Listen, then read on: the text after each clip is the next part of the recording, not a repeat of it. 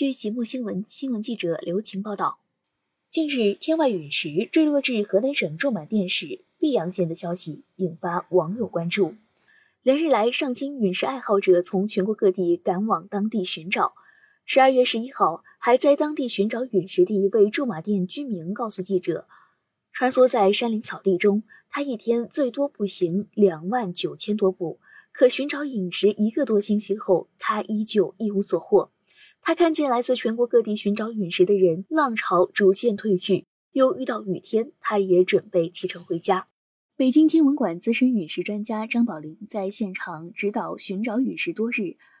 他告诉节目新闻记者，十二月六号，在河南与湖北交界的位置，一位陨石爱好者找到了一颗重约一点二克的新鲜陨石，黄豆大小，已寄往北京的陨石实验室，目前正在鉴定。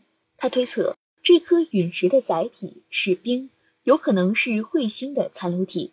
综合此次寻找陨石的特殊性及神秘性特点，他认为此陨石具有重大研究价值。家住河南驻马店市区的李先生介绍，十一月二十九号凌晨，夜空中突然有一个明亮的物体划过，照亮了夜空。他家的监控正好拍到了这一幕，监控中不仅能看到亮光，还听到一声巨响。李先生说，几日后他便听说这正是陨石坠落的画面。十二月三号，听闻陨石坠落于驻马店市泌阳县马古田镇的传闻，李先生立马独自驱车百余公里，抵达马古田镇寻找陨石。我听说这次的火流星很神秘，想过去感受一下寻找陨石的过程。万一找到了，再过十年二十年回忆这件事，会觉得很有意义。李先生说。他到现场后发现，前来寻找陨石的人来自五湖四海，大家还组建了一个团队，搜集分析影像资料，判断陨石坠落的方位和距离，还要四处走访附近村庄的村民。据泌阳县宣传部门称，连日来马古田镇附近寻找陨石的人数上千。这几天我学到了很多关于陨石的知识，每天在山林草地中穿梭，有一天步行了二十多公里，有两万九千多步。李先生说，更多时候他会开车寻找线索。几日来，他的车已经加了四次油。在李先生看来，寻找陨石的过程犹如破案，需要根据蛛丝马迹寻找陨石的线索，要去跟村民协商、看监控、询问村民当晚的情况，还要从网络搜集相关资料。李先生说，一个多星期以来，他都反复做着几乎相同的事。然而，一个多星期过去了，他依旧一无所获。我们也没有听说有人在这个地方找到陨石的。现在从外省来找陨石的人都走得差不多了。李先生说，十一号正好遇到雨天，他也准备踏上回家的路。我手上还有一个看起来不错的线索，准备再去看看。如果没有价值，以后应该不会再来了。有价值的话，等雨停了再来。不少陨石猎人空手而归，在距离马古田镇一千两百零六公里外的福建莆田。回到家中的郑先生依旧关心着马古田镇寻找陨石的动态。六年前，郑先生与陨石结缘，他在下山途中捡到一块石头，多方询问后得知可能是陨石，他便将石头寄到了北京天文馆进行鉴定，鉴定结果正是一块具有研究价值的陨石。此后，从事窗帘制作的他加入了寻找陨石的队伍中，成为了一个名副其实的陨石猎人。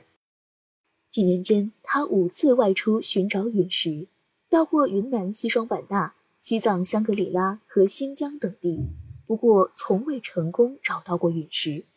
十二月三号，郑先生乘坐长途汽车从福建莆田出发，前往马古田镇，开启了寻找陨石的旅程。从来没有想过靠找陨石挣钱，即使找到了也挣不了什么钱。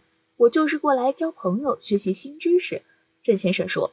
他在团队中学习到了不少关于陨石的知识，也很享受每一次寻找陨石的过程。我听圈子的朋友说，这次找到了一块陨石，可是没有找到第二块，这很奇怪。郑先生说，他在现场寻找四天无果后，便回到了家乡。国内有陨石坠落的事情，一年也就那么一次。寻找陨石十去九空。我每一次去寻找，不会只想着找到陨石，就是旅行的心态。也趁着这个机会跟其他陨石爱好者聚会。郑先生通过微信群时刻关注着前方寻找陨石的各种消息。我随时准备着再出发。万一这一次又有人找到了陨石，肯定还要过去。郑先生说。北京天文馆资深陨石专家张宝林前往河南现场指导寻找陨石多日。他告诉吉木新闻记者，十二月六号下午一时许，一位王姓的陨石爱好者在河南与湖北交界处找到了一颗目击陨石。这颗陨石仅黄豆大小，重约一点二克。部分陨石附有玻璃质的外壳，整体完整硬朗，经检测有强烈的磁性，可以确定是陨石。这位陨石爱好者已经将发现的陨石无偿捐献给了国家，陨石已经寄到北京，目前正在鉴定，主要鉴定三个方面：一是到底是不是近期坠落的陨石；二是到底是什么陨石；三是它的科学研究价值。张宝林说，此次寻找陨石的队伍给他了一种盛况空前的感觉。他在现场时，不少人都会前来咨询他一些关于陨石的问题。在现场停留四天后，他选择躲到一家县城的酒店内，再未出现在寻陨现场。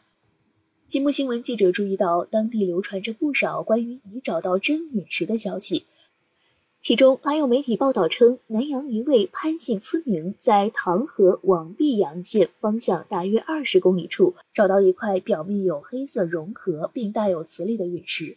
对此，张宝林看过媒体报道的照片后称。潘先生找到的这块石头，并非此次坠落的陨石。